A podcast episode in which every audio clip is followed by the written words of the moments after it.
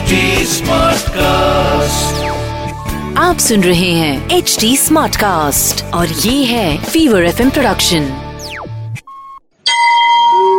તમે સાંભળી રહ્યા છો વ્રત કથાઓ આરજે નિશિતા સાથે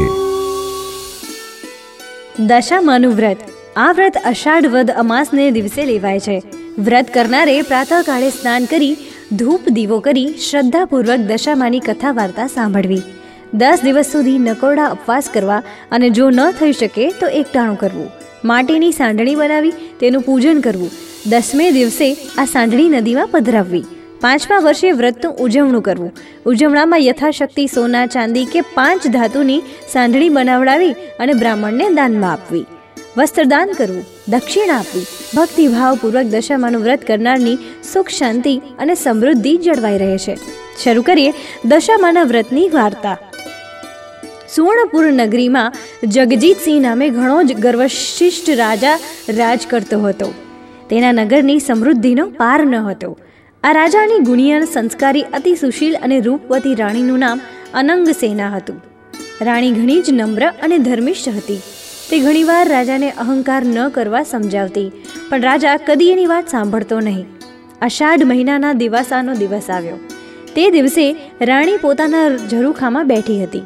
તેણે નદીના કિનારે કેટલીક સ્ત્રીઓને વ્રત કરતી જોઈ. તેથી રાણી કુતૂહલવશ થઈ. તરત દાસીને આજ્ઞા આપી કે નદી કિનારે સોળે શણગાર સજીને ટોળે વળેલી સ્ત્રીઓ શું કરે છે તે જાણી લાવ.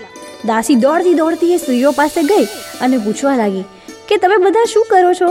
ત્યારે એક સ્ત્રીએ જવાબ આપતા કહ્યું, અમે દશામાનું વ્રત કરીએ છીએ.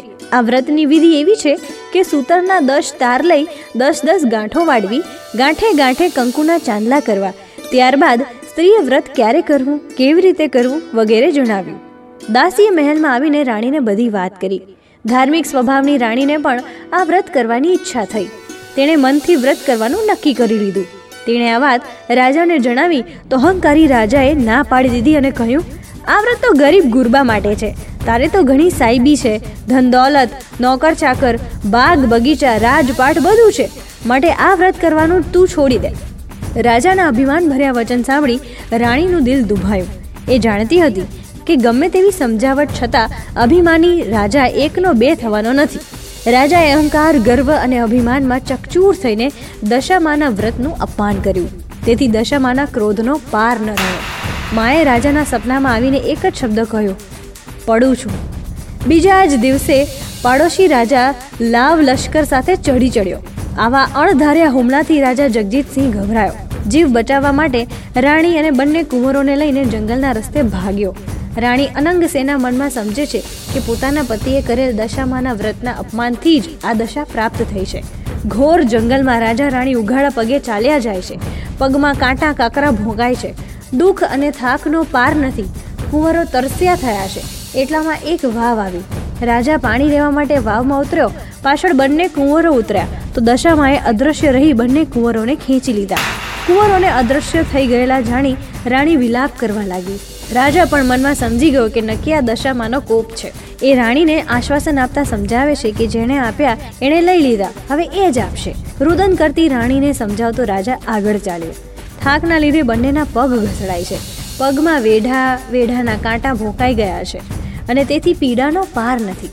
રસ્તામાં એક વાડી આવી. રાજાને થયું કે હાશ, બે ઘડી વિસામો તો મળશે. પણ જ્યાં રાજાએ એ વાડીમાં પગ મૂક્યો કે ખીલેલા બધા ફૂલો કરમાઈ ગયા, વાડીનો માળી વિચારવા માંડ્યો કે નક્કી આ માણસ પાપી પગલાનો છે. તેથી માળી લાકડી લઈને રાજાની પાછળ મારવા દોડ્યો. રાજા રાણી માંડ બચીને ભાગ્યા. જીવનથી હતાશ થઈ ગયેલા ભિખારી જેવી હાલતમાં બંને એક નગરમાં આવ્યા. તે નગરમાં રાણીની બહેનપણી રહેતી હતી. બહેનપણીને ઘરે કંઈક ખાવા મળશે તે આશાએ બંને તેને ઘરે આવ્યા. રાણીએ બહેનપણી પાસે ખાવાનું માગ્યું. એટલે તે ખીજાઈને બોલી, જા જા, અહીં મારા રાજ્યમાં આવી બટકું રોટલો માગતી તને લાજ નથી આવતી? અહીંયાથી નીકળ. આવા વેણ સાંભળી તેઓ ત્યાંથી આગળ વધ્યા. રસ્તામાં રાજાની બહેનનું ગામ આવ્યું. રાજાને આશા હતી કે મારી બહેન જરૂર આશરો આપશે. એણે પાદરેથી પોતાની બહેનને સંદેશો મોકલ્યો કે તેનો ભાઈ આવ્યો છે અને પાદરે મુકામ કર્યો છે. બહેનને સંદેશો મળતા તેને થયું, જરૂર મારા ભાઈને કોઈ દુઃખ પડ્યું છે. નહીતર હાથી, ઘોડા અને રથ વગર તેઓ આવે જ નહીં. આમ વિચારી બહેને સુખડી બનાવી, સોનાની ગાગરમાં મૂકી અને સાથે સોનાનું સાંકડું પણ મૂકી પોતાના ભાઈને મોકલાવ્યો. ભાઈને સોનાની ગાગર મળી, પણ તે પિત્તળ બની ગઈ. અને સુખડી ઈંટના કટકા બની ગઈ અને સોનાનો સાંકડાનો સાપ થઈ ગયો. આ જોઈ રાજા વિચારમાં પડી ગયો. તેને થયું કે મારી સગી બહેન મને મારી નાખવા આવું ન કરે. નક્કી આ દશામાના કોપને કારણે છે. આવો વિચાર કરી રાજાએ ગાગર ત્યાં જ ભોયમાં દાટી દીધી અને રાણીને લઈ આગળ ચાલવા લાગ્યા. આગળ જતા રસ્તામાં એક મોટી નદી આવી. નદીના કાંઠે ચીબડાના વાડા હતા.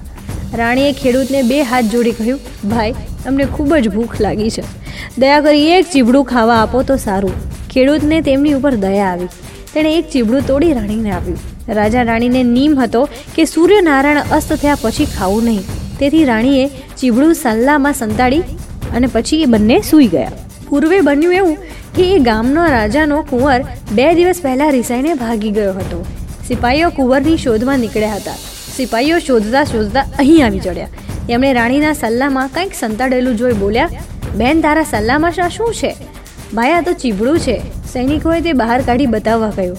રાણીએ તો સલામાંથી ચીબડું બહાર કાઢ્યું, પણ દશામાના કોપને કારણે તે ચીબડું કુંવરનું માથું બની ગયું. આથી રાજાના સિપાહીઓ ખૂબ જ ગુસ્સે થઈ ગયા અને બોલ્યા, તમે રાજાના કુંવરને મારી નાખ્યો છે? આમ બોલી તેમને દોરડાથી બાંધીને લાતો મારતા નગરમાં લઈ ગયા. નગરના રાજાને બધી વાત કરી. રાજાએ પોતાના કુંવરની હત્યા કરવા બદલ જગજીતસિંહને કાળ કોટડીનો હુકમ આપી બંદીખાનામાં નાખી દીધો. રાજા વગર વાંકે કેદ થયો. તેથી રાણી અનંગસેના પર દુઃખનો પહાડ તૂટી પડ્યો. તે રોજ જંગલમાં જતી ને લાકડાનો ભારો લઈ આવતી, જે પૈસા મળે એમાંથી પેટનો ખાડો પૂરતી આમ દિવસો પસાર થવા લાગ્યા. એવામાં અષાઢ મહિનો આવ્યો અને દિવાસાનો દિવસ આવ્યો. રાણીને થયું કે રાજાએ દશામાનું અપમાન કર્યું છે, તેથી અમારી આવી દશા થઈ ગઈ છે. એટલે રાણીએ દશામાના દસ દિવસ નકોરડા ઉપવાસ કર્યા. માટીની સાંડણી બનાવી, માની પૂજા કરી અને આદ્ર સ્વરે માની સ્તુતિ કરી. રાણીની ભક્તિ જોઈ દશામાનો કોપ સમી ગયો. માએ રાણીને આશીર્વાદ આપતા કહ્યું કે કાલે તને તારો પતિ પાછો મળશે. એ જ રાત્રે દશામાએ નગરના રાજાને સ્વપ્નમાં જઈ આદેશ આપ્યો કે તે નિર્દોષ માણસને કેદમાં પૂર્યો છે તારો કુંવર તો એના મોસાળમાં લીલા લહેર કરે છે. સવારે પાછો આવી જશે. સવાર પડતા જ દશામાની કૃપાથી કુંવર પાછો આવી ગયો. રાજાએ જાતે જઈને જગજીતસિંહને બંદીખાનામાંથી મુક્ત કરી ક્ષમા માગી. એટલું જ નહીં, ખૂબ ધન પણ આપ્યું. રાજા રાણી રથમાં બેસી સુવર્ણપુર જવા નીકળ્યા. રસ્તામાં બહેનનું નગર આવ્યું. રાજાને પેલી ગાગર યાદ આવી. પાદરે આવીને ખાડો ખોદીને જોયું તો ગાગરમાં સોનાનું સાંકડું અને સુખડી હતી. એટલામાં બહેન પણ આવી. તે ભાઈ ભાભીને આગ્રહ કરી પોતાને ઘેર લઈ ગઈ. રાજા રાણી બે દિવસ ત્યાં રોકાઈને આગળ ચાલ્યા. રસ્તામાં રાણીની બહેનપણીનું ઘર આવ્યું. જે બહેનપણીએ પહેલાં જાકારો દીધો હતો, તે અત્યારે ઓરડા બહાર ઊભી હતી. તે રાણીને ઓળખી ભેટી પડી અને બોલી બહેન બહુ દિવસે આવ્યા. આજે તો તમને નહીં જ જવા દઉં. રાણીએ કહ્યું, મારી દશા કઠણ હતી ત્યારે તમે કકડો રોટલો આપ્યો ન હતો તેથી હવે અમે નહીં રહીએ અહીંયા. આમ કહી તેઓ ત્યાંથી ચાલી નીકળ્યા. ત્યાંથી ચાલતા ચાલતા તેઓ ગામને પાદરે આવેલી વાડીમાં આવ્યા. સુકાયેલી વાડી તેમના આવતા લીલાછમ થઈ ગઈ. માળી તેમને હાથ પકડી વાડીમાં લઈ ગયો. વાડીમાં થોડો વિશ્રામ કરી તેઓ આગળ ચાલ્યા. રસ્તામાં વાવ આવી. વાવના કાંઠે દશામાં વૃદ્ધ ડોશીનું રૂપ ધારણ કરીને ઊભા હતા. બંને કુંવરો તેમની આંગળી પકડીને ઊભા હતા. રાજા રાણી તરત જ માતાજીને ઓળખી ગયા અને તેમના ચરણોમાં ઢળી પડ્યા. દશામાએ અસલ સ્વરૂપમાં આવી દર્શન આપતા કહ્યું, હે રાજા, તે અભિમાન આણીને મારા વ્રતનું અપમાન કર્યું હતું. તેથી હું તારા પર કોપાયમાન થઈ હતી. પણ હવે તારો ગર્વ ગળી ગયો છે. વળી, તારી રાણીએ ભક્તિભાવથી મારું વ્રત કર્યું છે. તેથી હું તમારી પર પ્રસન્ન થઈ છું. તારું રાજ તને પાછું મળી જશે.